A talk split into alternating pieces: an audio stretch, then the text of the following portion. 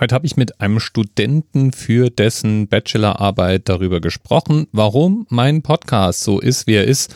Und ich habe da was von Themenankern erzählt und wie ich versuche, Wissen zu vermitteln und wie der Handlungs- oder Spannungs- oder Informationsbogen in meinen Folgen ist. Und dabei natürlich auch erklärt, dass ich vom Themenanker ausgehend mich zu möglichst interessanten Wissen leiten lasse und das dann eben auch in meiner Episode unterzubringen versuche.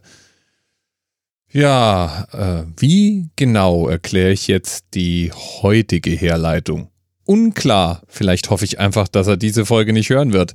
Es fing jedenfalls ganz unschuldig an, wie so oft, mit einer Suche nach der 855. Bei der Suche nach der 855 fand ich Paragraph 855 BGB.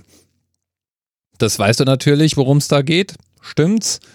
Genau um die sogenannten Besitzdiener. Und unabhängig davon, was ein Besitzdiener ist, dachte ich mir in dem Moment, Besitzdiener? Echt jetzt? Boah, Deutsch ist ja mal echt eine anstrengende Sprache. Ja, von da aus bin ich dann auf die Suche nach lustigen Worten gegangen und habe dann eine Liste gefunden, in der so Worte drinstehen wie Hüftgold. Toll. Feierabend. Wahnsinnig komisch. Ist eigentlich am Feierabend lustig. Egal. Eben. Löwenzahn. Naja, Finde ich fast schon ein bisschen lustig. sag ich doch. Mucksmäuschen still. Das lasse ich mal irgendwann meine Ami-Kollegen sagen. Schmackes. Ja, das auch.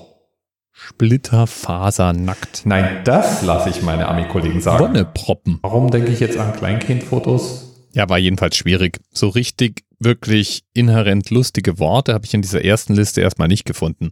Landete dafür dann aber in einer Liste für paradoxe deutsche Wörter. Und die fand ich dann doch, doch irgendwie komisch. Oh ja, das tue ich den Hörerinnen jetzt an.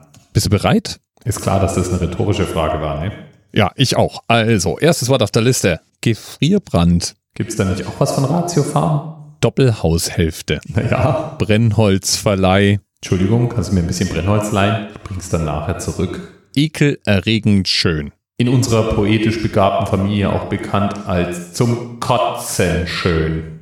Holzeisenbahn. Also das finde ich geil. Eingefleischter Vegetarier. Das ist man wahrscheinlich, wenn man sich mit einem Metzger anlegt. Vielleicht ist ja Einfleischen aber auch für Vegetarier sowas ähnliches wie sich die Nägel machen lassen oder eine Gurkenmaske. Nix da, Metzger, Wrestling. Ja, und mit all dieser sprachlichen Schönheit, wie wird jetzt aus dieser Anerzählt-Folge der perfekte Podcast, um in den Tag zu starten oder ihn zu beenden?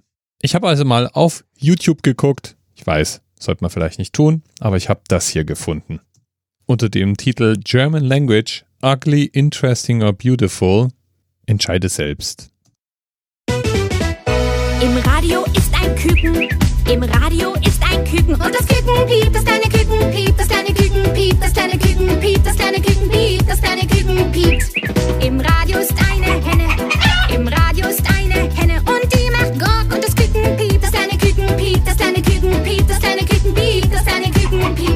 Wie jetzt? Und du willst jetzt wissen, was endlich ein Besitzdiener ist? Ja, okay.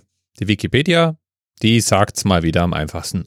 Unter einem Besitzdiener versteht man in der Rechtswissenschaft eine Person, die die tatsächliche Herrschaft über eine. Sache für jemanden anderen ausübt und dabei an dessen Weisungen gebunden ist. Im deutschen Sachenrecht ist er in Paragraph 855 Ja. BGB geregelt. Egal. Damit ist ja jetzt alles erschöpfend geklärt. Die deutsche Sprache ist ganz eindeutig die schönstmögliche Sprache, die man sprechen kann. Und alle wichtigen Fakten für heute sind abschließend erörtert. Bis bald. Im Radio ist ein Hund. Im Radio ist ein Hund. Der macht